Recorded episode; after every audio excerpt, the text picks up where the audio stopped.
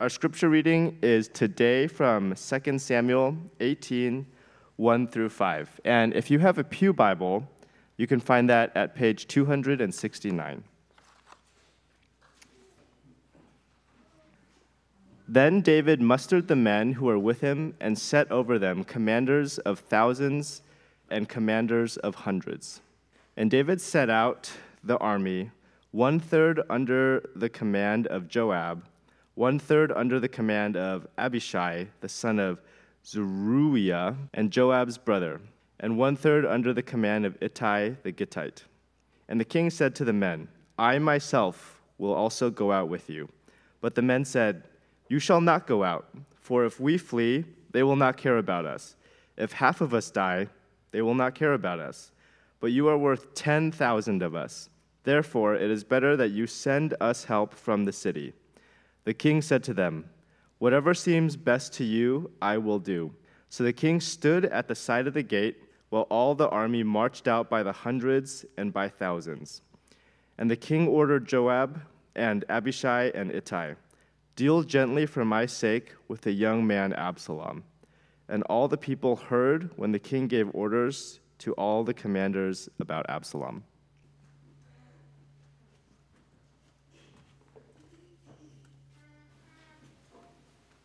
Good morning.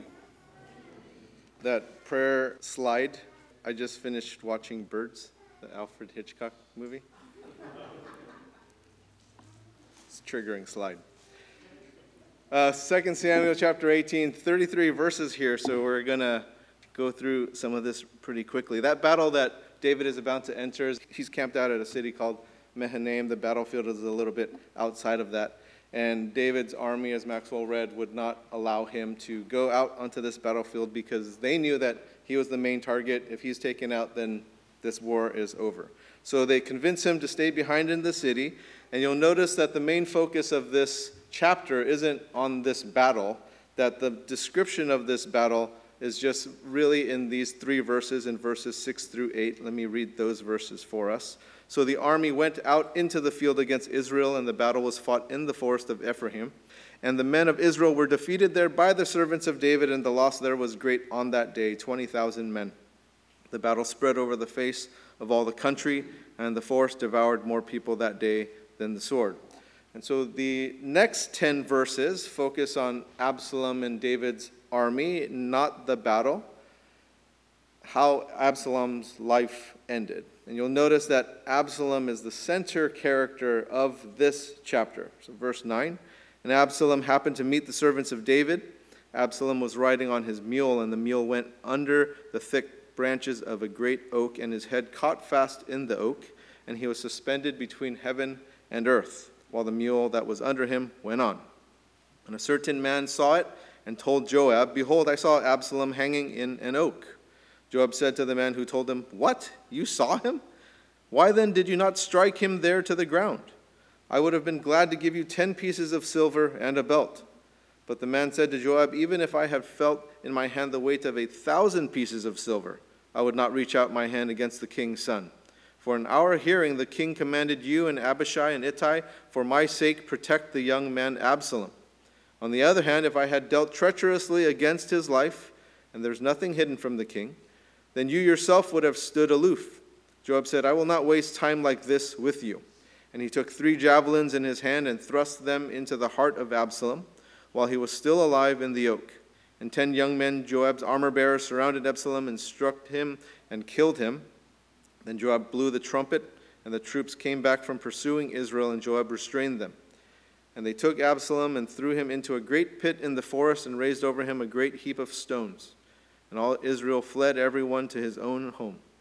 Now Absalom in his lifetime had taken and set up for himself the pillar that is in the king's valley, for he said, I have no son to keep my name in remembrance. He called the pillar after his own name, and it is called Absalom's monument to this day.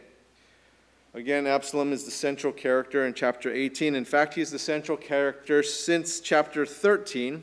Uh, David gets some attention there in chapters 13 and 14, but it's mostly Absalom from 13 until this point you go back to verse 5, and it reads And the king ordered Joab and Abishai and Ittai, Deal gently for my sake with the young man Absalom. And all the people heard when the king gave orders to all the commanders about Absalom. So, how did they do?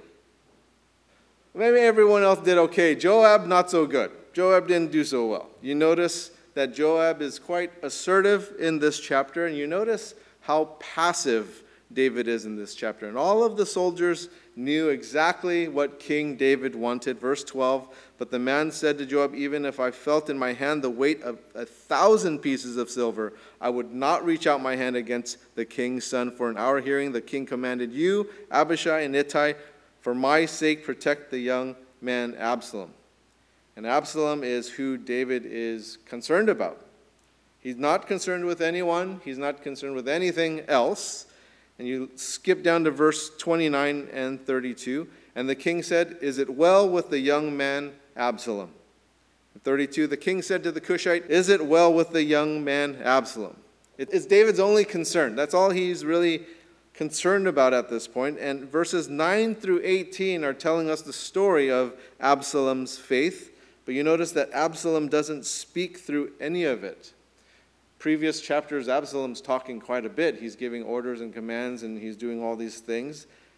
And it seems that he's in control. And here in chapter 18, it shifts. It shows us he's not in control anymore. There's nothing to be said. And he seemed to be in earlier chapters, by the time we're in chapter 18, he's lost it all. He's lost all control. You see, when we look at the world and we look at the people in the world, we may see and we might think that they are in control. But there will be a chapter 18 moment for them. That God is ultimately in control. And even though David is passive and he doesn't act, you notice that Joab does, that Joab is the assertive one, and he's the one that rids of Absalom, verses 14 through 17. And the way they encounter each other doesn't seem like a planned encounter. They're in this forest, and Absalom is confronted with David's army. So he runs the other way with his mule. And, and it seems that Absalom retreats so that he can go get reinforcements. And then this accident, getting his head caught in this tree, happens. And so he's dangling from this tree. And Joab sees him that he's still alive there, and he thrusts three javelins into Absalom. And so Joab's armor bearers finish off what Joab started, and they threw him into this pit and they bury him there. Now, Absalom is a picture of a cursed man. Take a look at Deuteronomy chapter 21, verse 23. His body shall not remain all night on the tree, but you shall bury him the same day, for a hanged man is cursed by God. Now, this is the end of one who seemed to be in control, who had all the momentum behind him to become the next king from this coup, who was able to work the masses into believing him to be the one in control, to, to, be the one in charge. And this is the end of the one who attempts to not follow the will of God. And this is the same cursed fate for those who oppose God's kingdom, who oppose God's chosen king, Jesus and his people. And so Absalom's end is a picture of the end for those who are against God, against his church. And David hopes for a different outcome, but, but Joab's dealing in reality.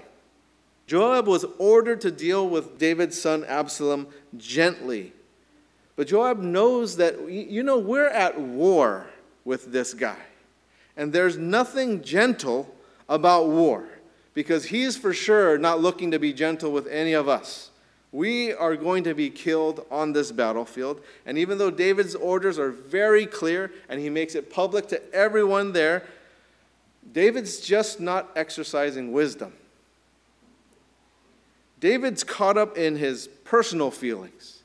He's getting caught up in sentimentality, and he's willing to sacrifice his own army. He's willing to sacrifice his own morality for Absalom. He is willing to ask for the lives of so many people, as well as his own throne, in order to save his evil son. And you look at what happened here, and it's not that David's wishes couldn't be followed. Joab is hanging on a tree. It's a perfect opportunity that presents itself to listen to King David's orders to be followed. He's just dangling in a tree, he's still alive. And Joab and his men could have just brought Absalom down without killing him. They could have dealt with him gently, as David ordered. You notice that this soldier reports this Absalom hanging from a tree to Joab, and, and he doesn't act on it. But this isn't Joab. Joab ignores the king's orders and he kills Absalom. Why did Joab do that? Well, it seems that Joab didn't have any other alternative because he knows as long as Absalom's alive, there's an evil present. An evil that is just looking at any time to overthrow the rightfully placed king. So, what other option is there if we have to worry about this evil rebellion popping up whenever he has a chance to lead again? What option do we really have? And Joab knew you know that King David, he has a soft spot for Absalom. And this is endangering our entire kingdom. This is endangering our entire existence. And letting this evil remain, it will only grow into something more. You might be able to contain it for a, a little time, a limited time, but it, it's not something that just goes away. And David is being this sentimental father rather than a responsible king. And the only way to remove evil is to get rid of it for good. And Joab assumes this responsibility that the king is supposed to have, who can't make the wise and the right decision. But Joab knows, I can't let the cancer remain. I have to cut it out. And so he has to cut it out, even though David wants to let the cancer remain but it's going to overtake him. You have to cut it out. Verse 19. Then Ahimaaz, the son of Zadok, said, Let me run and carry news to the king that the Lord had delivered him from the hand of his enemies. And Joab said to him, You are not to carry news today. You may carry news another day, but today you shall carry no news, because the king's son is dead. Then Joab said to the Cushite, Go tell the king what you have seen. The Cushite bowed before Joab and ran. Then Ahimaaz, the son of Zadok, said again to Joab, Come what may, let me also run after the Cushite. And Joab said, Why will you run, my son, seeing that you will have no reward for the news? Come what may, he said, I will run. So he said to him, Run. Then Ahimaaz ran by the way of the plain and outran the Cushite. You notice that it's Joab who's directing the troops, he's directing the leaders as to what to do and who's going to deliver news to David. And if you look ahead, it's Joab in chapter 19 who tells David how things really are. And then in chapter 20, it's Joab who takes out another rival and he puts down another uprising. And Joab is the one who is assertive in this time, and David is just really passive. David gave this command in verse 5. Joab does not follow it. David is the king, but he's not acting like one and he's not active in trying to keep his throne. It, it's just this unruly story, not just this part of it, but you notice how the chapter unfolds to be this chain of events that's just really chaotic. In chapters before, Absalom looks like he's the one who has the upper hand, but then we find him with his head stuck in this oak tree while his mule runs away. It's kind of a funny scene, right? Like it's, it, it's odd. It's this ironic and tragic picture of this prince who has attempted this coup and he's mustered up all the, this army behind him and he has power and he has all he has a senior advisor that, that directed him. He has all these different things and everything seems to go for him. And then in verse 18 he sets up this pillar for himself to commemorate himself. But in verse 17 he's just buried in a pit. And another chaotic event is when Joab sends this Cushite to deliver this news to David. Ahimaaz wants to deliver the news to David, and so he just keeps bugging Joab, let me go, let me go, let me go. And he's just tired of Ahimaaz. He's just like, go, go. Even though the Cushite leaves first, Ahimaaz gets to David more quickly. And it's all this series of chaotic events throughout this whole chapter. Verse 24 Now David was sitting between the two gates, and the watchman went up in the roof of the gates by the wall. And, and when it, he lifted up his eyes and looked, he saw a man running alone. The watchman called out and told the king, and the king said, If he is alone, there is news in his mouth. And he drew nearer and nearer. The watchman saw another man running, and the watchman called to the gate and said, See another man running alone. The king said, He also brings news. The watchman said, I think the running of the first is like the running of Ahimaaz, the son of Zadok. And the king said, He is a good man and comes with good news. Then Ahimaaz cried out to the king, All is well. And he bowed before the king with his face to the earth and said, Blessed be the Lord your God who has delivered up the men who raised up their hand against my lord the king. And the king said, is it well with the young man Absalom? Ahimaaz answered, When Joab sent the king's servant, your servant, I saw a great commotion, but I do not know what it was. And the king said, Turn aside, stand here. So he turned aside and stood still. So David's watchmen, they spot the Cushite and Ahimaaz running toward them, and they're convinced that the news is good. Ahimaaz delivers the news to David first, and he says, All is well. Blessed be the Lord your God who has delivered up the men who raised their hand against my Lord the king. But to David, the good news is not just a victory in battle, it's about the safety of Absalom. And so he asked Ahimaaz about Absalom, and Ahimaaz isn't completely honest with his response. King, yeah, I saw this great commotion. I, I don't know what it was. I, I don't know. Ahimaaz, you liar. Because you, you knew, you know. him Ahimaaz told David a partial truth, but, but not the whole truth. Look at verse 31. And behold, the Cushite came, and the Cushite said, Good news for my lord the king, for the Lord has delivered you this day from the hand of all who rose up against you. The king said to the Cushite, Is it well with the young man Absalom? And the Cushite answered, May the enemies of my Lord the King and all who rise up against you for evil be like that young man. And so the Cushite tells the whole truth. He gave David the good news that they won the battle, but the bad news that Absalom's dead. And we've known this to be the outcome since 2 Samuel chapter 17, verse 14, which reads this And Absalom and all the men of Israel said, The counsel of Hushai the Archite is better than the counsel of Ahithophel, for the Lord had ordained to defeat the good counsel of Ahithophel, so that the Lord might bring harm upon Absalom. We just didn't know how it was going to happen, but we knew this was going to be happen. We knew that this was going to be the result.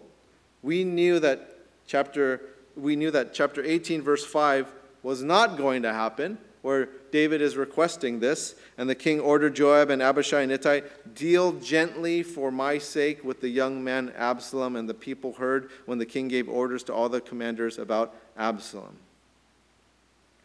David's deliverance also means Absalom's destruction. And the sovereignty of God is going to happen despite David's feelings and his desires. And David and Absalom they cannot coexist. And there are people like David today who think that they can. And they let their feelings dictate what really needs to be done. And it's similar to cancer within one's body. It can't coexist long with a person without an action to save that patient. It, it has to be destroyed. And in that healing process, there's pain. Pain is often a component of healing, and they go together. There's no salvation for the church unless God brings a decisive judgment on his enemies. Take a look at 1 John chapter 3 verse 8. Whoever makes a practice of sinning is of the devil, for the devil has been sinning from the beginning. The reason the Son of God appeared was to destroy the works of the devil. And in the Lord's Prayer, we pray, Deliver us from evil. And with the deliverance is the destruction of evil. All of the cancer has to be removed, none of it can remain. It can't be dealt with gently. If there is a surgery to remove the cancer, it has to be removed completely. Otherwise, it comes back and it harms the patient. And sometimes the surgeon looks at it and removes that part, that organ, and thinks, we got it all. But there are these microscopic cells that are still in there that they couldn't see. And it just takes a few to cause all that havoc and for one to believe that they're in remission, but they're really not, and it comes back. You see, people are like Ahimaaz in terms of not speaking the whole truth. They want to just deliver the comfortable, partial truth so that they don't hurt people's feelings. And they're afraid to talk about the Absaloms, the evil, the sin. They're afraid to deliver the good news of that and to stand up against those things and to say, we do need to get rid of all of it. And our society is like that. We don't want to call sin sin. We don't want to call things out the way that we are mandated by the Bible to say that's a sin and it needs to be cut out. No matter how gently we're trying to deal with things, you cannot do that. There's a remnant there, and even though you're thinking I'm getting rid of maybe the biggest part of it, because we can all agree that murder is evil. So we'll cut out that piece. But then you're leaving these little remnants, these little microscopic sinful things that it's, it's birthing other things. And it's so serious that it's costing David a son. Actually, it's more than one son. We'll get to that a little bit later. But this is the same thing in terms of when we're looking at a picture of Christ and Antichrist, that the Cushite is in verses 31 and 32 presenting this that the preservation of God's kingdom includes the perishing of God's enemies.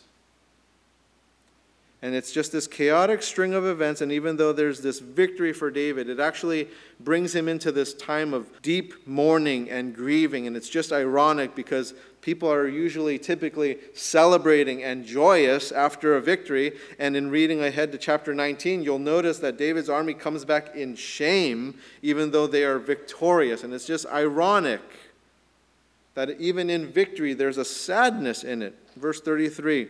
And the king was deeply moved and went up to the chamber over the gate and wept. And as he went, he said, O my son Absalom, my son, my son Absalom, would I have died instead of you? O Absalom, my son, my son. See, David wanted so badly to preserve Absalom, to have him safe. He wanted his soldiers to deal gently with Absalom. And he explicitly told them in verse 5 because David knows how war is. He knows the reality of war, he's warred his whole life. But he's still worried about Absalom. And he's waiting at Mahanaim for the news of what happened. He's preoccupied with Absalom. David is devastated with the news of his son. And the writer wants us to get this very clear picture of David's anguish that the details of this story start in verse 24, it goes all the way to verse 33, rather than what can just be told to us in one verse Absalom died, and that was it. But no, it's like this whole thing. Why is David in such anguish? Of course he is. He just lost his son. It's very normal for a father to grieve the loss of their child, but there's something more to David's loss than just losing a child there's another layer of anguish. Can you imagine? You, as a parent, the guilt you would feel if the reason why your child died is because of you. David knows the reason that Absalom is dead is because of him. It's not simply that his child died, it's, he died because of me. I, I did this. 2 Samuel chapter 12, starting in verse 10. Now, therefore, the sword shall never depart from your house, because you have despised me, and have taken the wife of Uriah the Hittite to be your wife. Thus says the Lord Behold, I will raise up evil against you out of your own house, and I will take your wives before your eyes and give them to your neighbor, and he shall lie with your wives in the sight of the sun. For you did it secretly, but I will do this thing before all Israel and before the sun. David said to Nathan, I have sinned against the Lord. And Nathan said to David, The Lord also has put away your sin. You shall not die. Nevertheless, because by his deed you have utterly scorned the Lord, the child who is born to you shall die. David's guilt is causing him really great grief because back in chapter 12, it's speaking of this infant son with Bathsheba, chapter 12, verse 19, that died, but that's not the only child that died. You go to chapter 13, he loses Amnon. Here in 18, he loses Absalom. He's lost several children. And all of it, he knew, was because of his sin. His sin caused all of this. And he, in verse 33, he says, Would I had died instead of you, O Absalom, my son. You see, David was the one guilty of sin, but it's his children who suffer the consequences of his sin. It's not to say that Amnon and Absalom were like these great guys who weren't guilty of sin. They were. They had plenty of guilt on their own, but it's clear that David lost his ways. He lost his chesed. We talked about this a lot in previous chapter, that word chesed, when he exercised chesed to Mephibosheth in chapter 9, and when he practiced chesed in chapter 10 with Hanun. This is a changed David. He's not the same chesed deliverer anymore. By chapter 12, he's anti chesed. Look how he deals with Bathsheba and how he deals with Uriah. He's like totally different guy. And he says, Would I had died instead of you? David knew, I'm the one that deserved to die. I'm the one who's guilty. And, and this is what my sin has caused. I, have caused the death of my own children. And it's just adding on to the grief that even though everything around him is now safe, he has his home, he has his existing family, he has all this stuff just like a lot of us do. We have this stuff and we think we're safe, but still we find this grieved king who's suffering because of his own doing, of his own guilt. And the son of David, David's descendant, the promised one, Jesus, comes to change all of that that he comes to bear our griefs and our sorrows, that, that our guilt and our doing, being our own Absaloms and Amnons, we're not free of anything. We're guilty ourselves. But Jesus comes to bear our griefs and he carries our sorrows. Isaiah 53, verse 4 Surely he has borne our griefs and carried our sorrows, yet we esteemed him stricken, smitten by God, and afflicted. And so we have this King David who's guilty and sinful. And he has these sons. And they are guilty and they're sinful. And yet we're promised Messiah through the lineage of David, that he's Jesus son of David. But this time around, he's going to carry our burdens, he's going to carry our sorrows and he is also killed. But there is a overcoming of the grave, which we celebrated at Easter, the resurrection. That's why the resurrection is the most important occurrence in all of our faith, because without it, we don't have one. He overcomes death. He overcomes that sin. What we have to vigorously cut out He's there to take. because we can't do it on our own. You can't perform that surgery on yourself. I can't even tie a tie sometimes. Like, I, I mean, like, how are you going to do that to yourself? So, God has this wonderful plan of still giving us reconciliation, redemption through Jesus Christ, the Son of David, comes to carry our sorrows, to bear our griefs. Let us pray. Lord, I lift up anyone here who does not know you as Son of David, Son of God. How different you are from Absalom, from Amnon, from David. That you still use us broken people, our, us guilt ridden people. And in that redemption, there is a suffering on our part. There is a desire to hold on to the Absaloms of our life, that, that we're not willing to cut these intimate parts of our lives that, that so affect us, that we want to hold on to those things and we want to ask to deal gently with those things when those are the very things that are going to kill us. So we ask God that you would give us wisdom, a wisdom that David seems to lack and that you've given to Joab. And so may we have that mindset, Lord, that not the rebellious mindset of a Joab to oppose a king, but to be assertive with those things and, and to be in obedience and submission to what you have for us. In Jesus' name, amen. For anyone wanting to explore more what following Jesus means, or if you just need prayer, um, Susanna's in the right front pew and Mike's in the center pew here in the front. They'd be honored to pray with you. At this time, we're going to take communion together. And so if you need these elements, just please hold up your hand and we'll get that over to you. But first, we'll look at the wafer. That's here a symbol of Christ's body broken for us. And so here's the seriousness of that sin. And we're, we're looking at the son of David who lost multiple sons and, and the costliness of all of this, that this cost Christ his life. And we take this in remembrance of Christ's sacrifice for us, in remembrance of him, in celebration of him, in anticipation of his return, because he has told us to take this in remembrance of him until his return. We take this in Jesus' name. The fruit of the vine symbolizing the blood of Christ, his blood spilled for us. We take this in Jesus' name. Lord Jesus, thank you for your sacrifice, one that you willingly gave.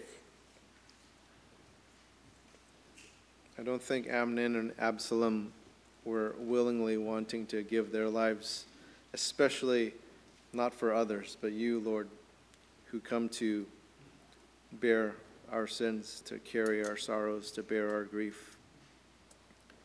Thank you for doing that for us. In Jesus' name, amen.